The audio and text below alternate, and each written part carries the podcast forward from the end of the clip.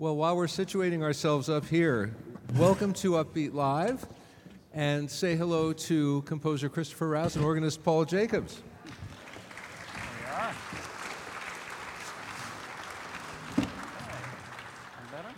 And there will be another special guest even a little later in the proceedings. This is, this is historic for me because every, every visiting artistic celebrity on the program tonight, Dvorak's folks sent his regrets. I wasn't too pleased about that. But anyway, oh, oh, okay, so I feel like I'm down here. So for, for no, that's okay. For starters, it's great. It's great to have you both here. And I, I was thinking that where I really wanted to start was by, by asking about each of you about a pivotal moment in your career. And, and starting with Christopher Rouse, the morning that you wake up and find out you've won a Pulitzer Prize for music, is it a different morning or do you have to wait till the next day? well, actually, I found out late afternoon of that day. And uh, yeah, I, I found out that I'd gotten it and I'd finished teaching at the Eastman School for that day, so I drove home. Everything was very peaceful when I left Eastman, but when I got home, the phone wouldn't stop ringing. And it did that for several days. But as a colleague of mine says, you know, you're, you're famous for about two weeks and then you're taking out the garbage again. So, and that's pretty much the way it is. Now, as, as do you know that you're a finalist? Do you already know? No, you no, don't know at all. no. It, it just it just comes out of nowhere. It's out of the blue. Oh, that's fantastic. That's fantastic. But I mean, obviously, there is some residual effect to have that attached to your to your name. It doesn't hurt. It doesn't It hurt. usually is the lead sentence in, in the bios whenever somebody writes a blurb about me. That's usually Uh-huh. Yeah. the first thing. Yeah. It, it sounds a lot better than the line you usually see, which is uh, internationally renowned, critically acclaimed. Oh, yes, Yeah, right. that's, but right. that's that's more real. Now, Paul, Paul and I go back a long way. We've been we've been running into each other on a regular basis. Uh, for you, uh, the year was 2000. Okay, and and uh, 1750 was the year that Bach died. Uh, 1750, by the way, is the year that music history textbooks conveniently tell you was when the Baroque period ended because it's a convenient year and it's an absolute lie. But anyway, we won't get into that. But what we will get into is that 250 years later, uh, commemorations of, of Bach, a big Bach year. You were 23 years old at the time, is that correct? I was 23. Okay. And you decided you would perform the complete organ works of Bach. And how long does it take to perform the complete organ works of Bach? About 18 hours and 20 minutes. Okay.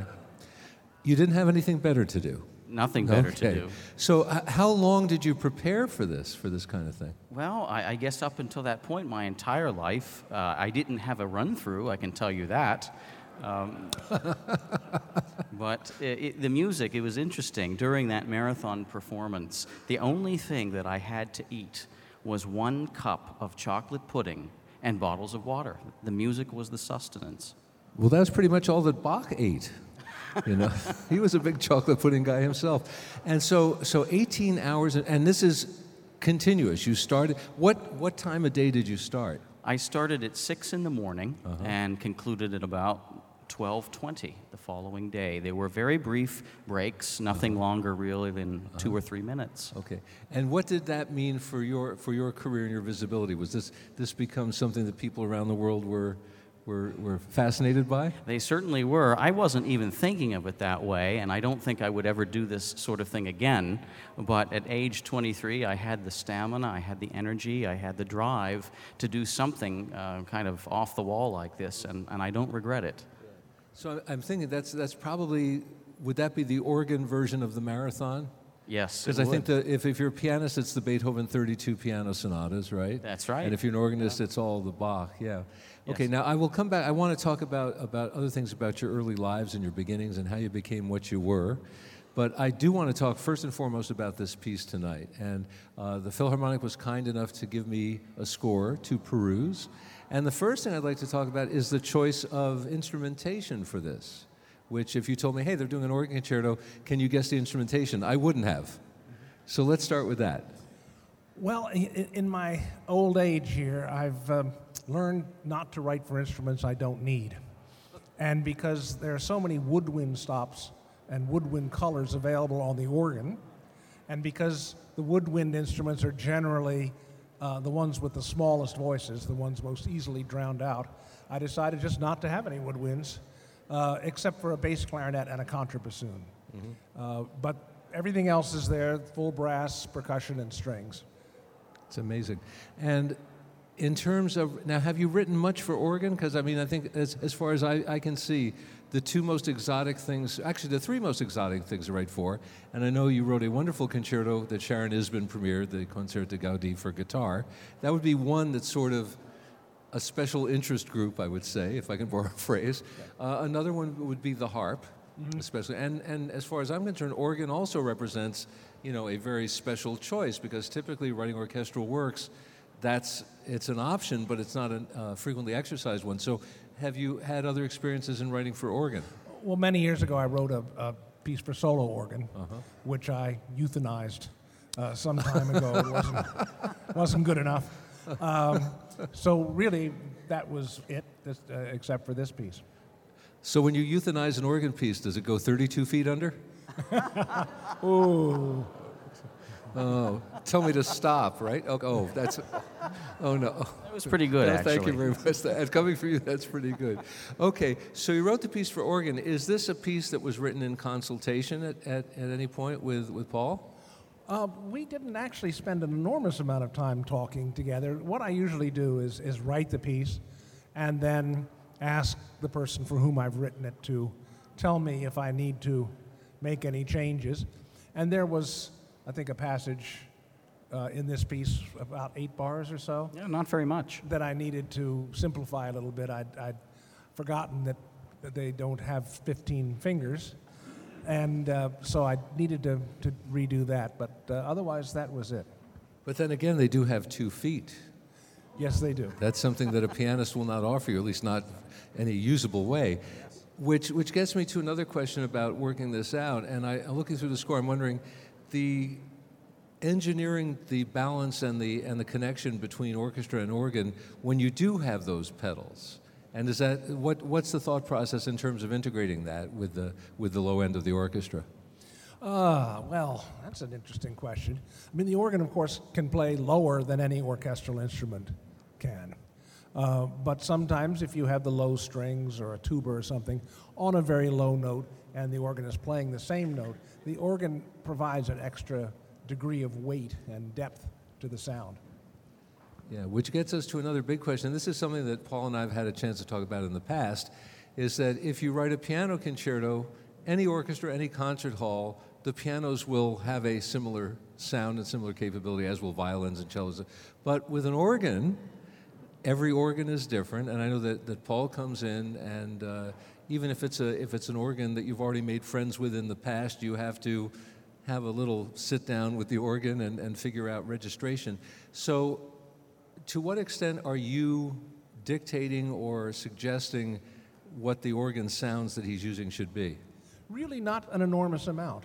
I, uh, I trust Paul to, to, to know what the right choices of stops would be. And I think there maybe have been a few little things where I might have said, let's, little, let's goose this line up a little bit. But other than that, I, I leave that to, to Paul. Yeah, I, I mean, I would say unless the composer is an organist, it's better to leave the art of registration, that is to say, the choices of stops, to the organists. And Chris has been, I think, um, he's honored that. I appreciate it. Yeah, as, as you mentioned, every organ is different.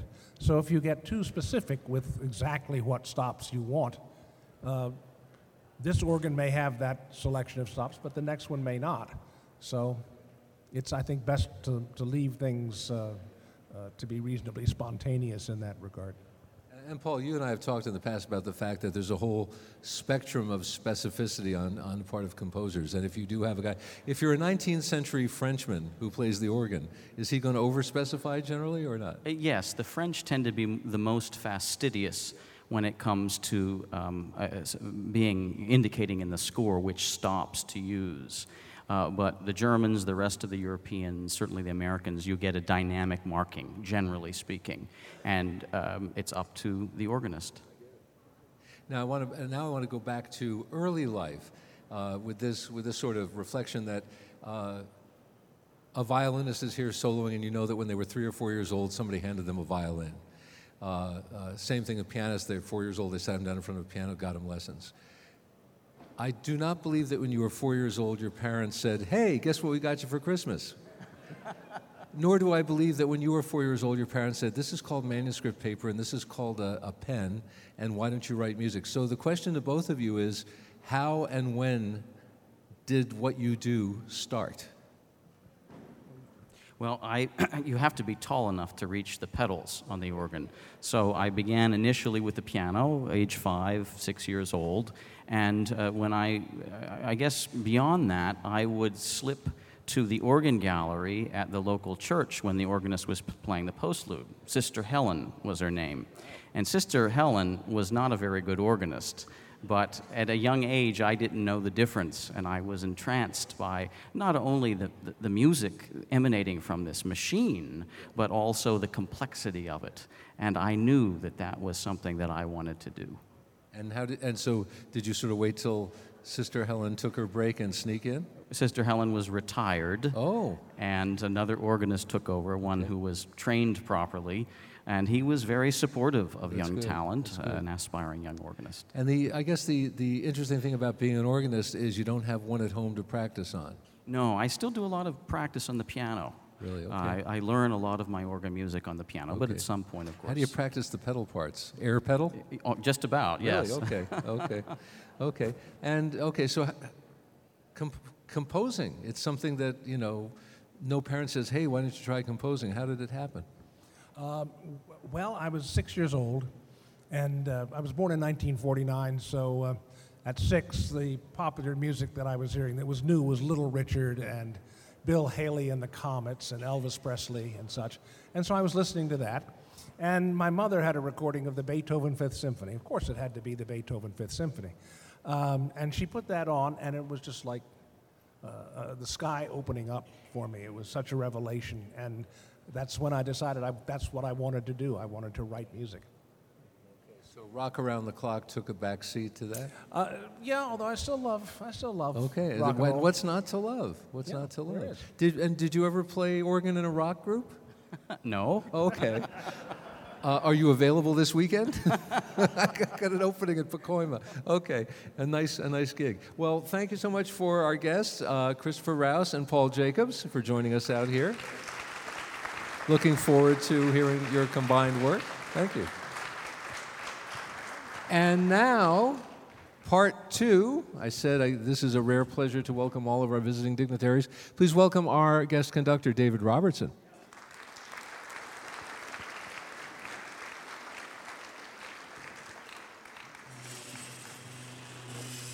That's good. Howdy. Okay. All right. Thank you. So, what's your history with rock and roll?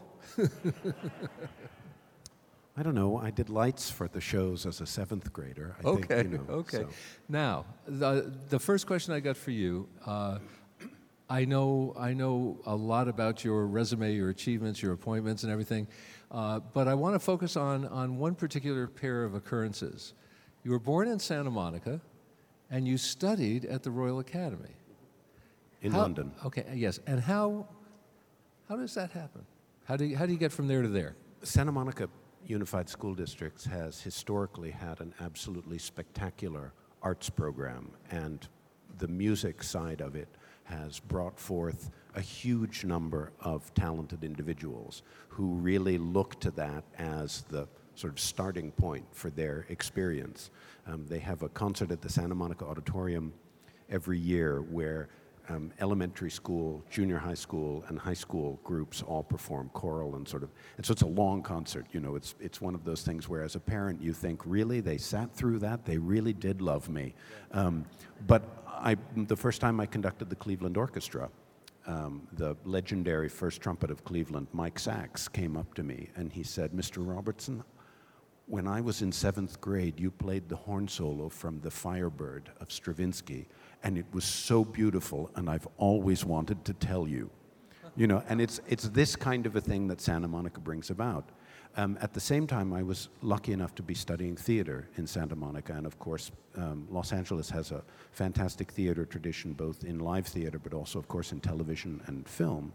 And I had to try and decide between the two. And one of the things that was um, very enticing about London had to do with the fact that I could do a triple major, which was very difficult in American conservatories composition, horn, and conducting, as well as the fact that there was this incredible theater scene. And so that was kind of what, what took me over there, and, um, you know, and the rest is, is some sort of history. And that, wow, were there many Americans studying there? No, at the time it was not a terribly, you know, London was, was um, very much, this was 1976, and you could see um, various aspects of, of their empirical reach. Uh-huh. So we had um, some Australians who were there. There were people from the Indian subcontinent. There were some people from the Caribbean. Um, there were people from various parts of Africa. But, um, but the Americans that were there, there, I think there were two or three others while I was there, but it was really quite thin on the ground. I've never had a chance to ask anybody this question, but are there any particular, I'll put it this way, peculiarities of the English music education system that, that, that stand out? Any things that they do significantly differently than, than we do here in the States? No, I don't think so. But one of the things that you, you do note when you go into a different educational system is that there are, there are lots of things that start very early. I lived for a while in Germany, and I have two um, boys who were born in Frankfurt. And so I got to see what happens at a very early age with regard to, to how people are um, um, just invited to participate in the learning experience. And I think this is one of the things where you see the culture of a land really at, at, its, at its birth, because this is how, how do you treat an idea, how do you treat the notion of what performing is, what uh, receptivity is to um, performing arts, how you treat the notion of where sport um, has a place in people's education, um, the idea of um, separating people at a very early age and putting them in a track towards learning one kind of thing or learning another kind of thing. All of these, all of these aspects have to do with, you know, what, what, what you see. And I'm not sure that I would be able to summarize um, Great Britain. I think when I, when I went there, the Royal Academy of Music was still relatively um, in the 1960s in terms of its uh, training. And so I had to actually fight at one point when I gave up the horn to still be able to take the conducting and composition. Um, and so that was, that was interesting to see that there, was, there were certain sort of ideas about what you should do, and those were, those were relatively, um, relatively firm. Yeah, I want to come back around to uh, youth and your encouragement in those directions, but uh, since you mentioned it, uh, you mentioned three things. You mentioned horn, composition, and conducting which makes you a member of a club of which I know at least one other member, Esa-Pekka Salonen. Mm-hmm. Uh, and uh, I know that he was studying horn uh, at the Sibelius Academy. Uh, he was a member of the group of uh, composers, including Magnus Lindberg. Yep. Uh, and that the, the, way he tells the story was they, they agree that if they're going to get their pieces performed, one of them was going to have to be a conductor. Right. So, did horn and composition for you both precede conducting? No, I was a little bit like Paul. I had um, a, a, fascinating experience. The, I went to Malibu Park Junior High School, which is way out. So, me coming into the Philharmonic to watch concerts was an hour long journey one way. You're lucky. And Today it's three hours. Yeah, that's it. No, I know PCH very well. Um, but the thing that was interesting was um, that we had this great music program. There was a music teacher when I first got into seventh grade, so I was 12, and he was frequently ill, and that in fact was his last year. He retired after that, and so they would send substitute teachers every time that he was ill. And I cannot imagine a worse fate for a substitute teacher than to have an entire class of 12, 13, and 14 year olds with instruments for 45 minutes. And, and most of the men came in and they would try and conduct, and we would have great fun, and, and people would switch instruments, you know, playing things they don't play. And it was pandemonium, which is absolutely delightful to junior high school students. And then we had one substitute teacher who was much smarter than the average cut. And she came in, and the first thing she said was, Does anybody want to conduct?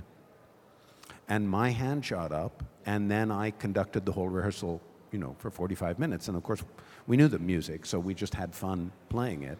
And of course, people had to go back to the instruments they played because I knew what they played.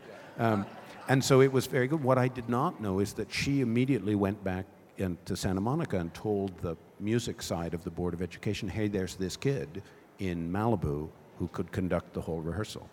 And so the next week, when the teacher was back, um, he was saying, I heard that you did this, and I started getting regular opportunities to conduct. So for me, the, the three were really kind of connected up at the same time. And, and, and so, you know, so, so I was conducting before I went through puberty, which perhaps explains my podium manner. Um, you know.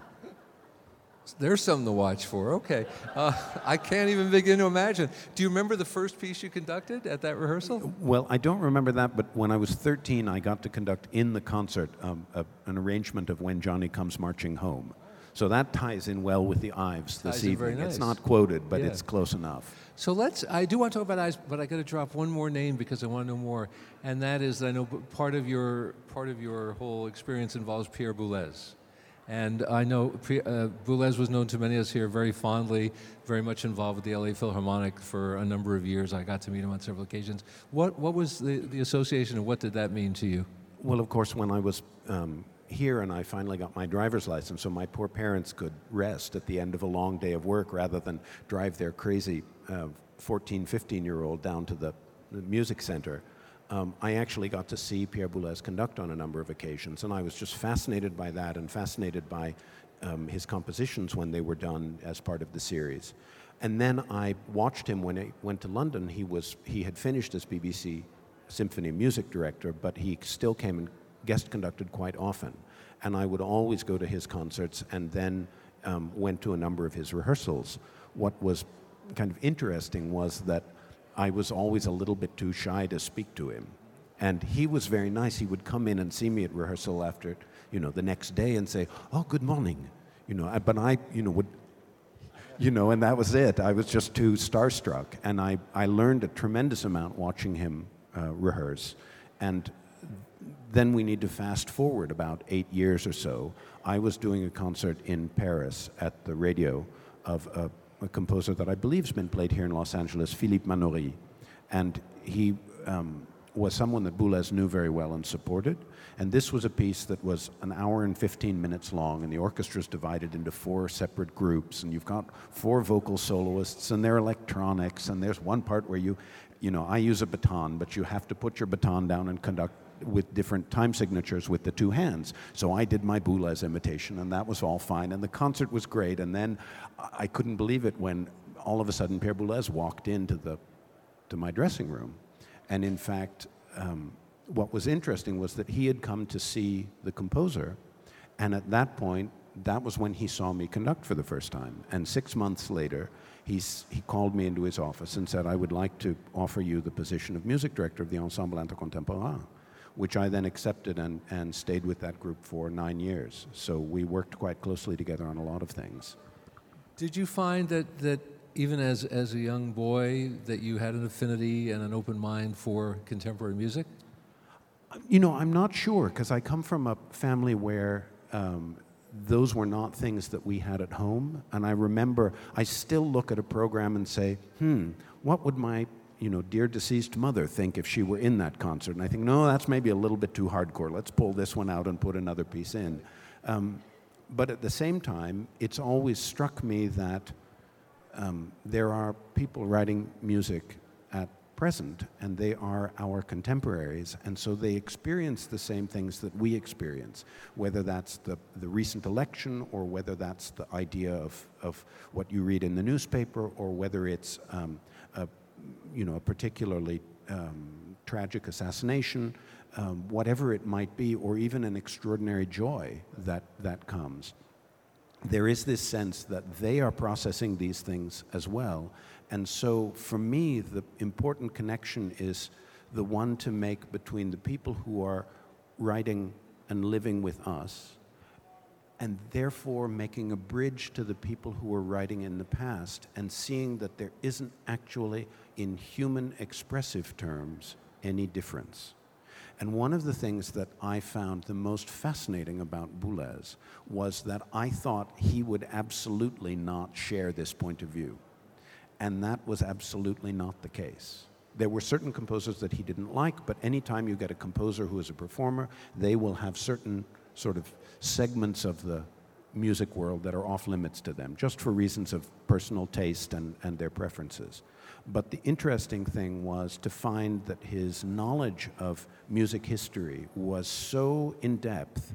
Um, does anybody here know that Carl Maria von Weber wrote piano sonatas? And that he also had very big thumbs.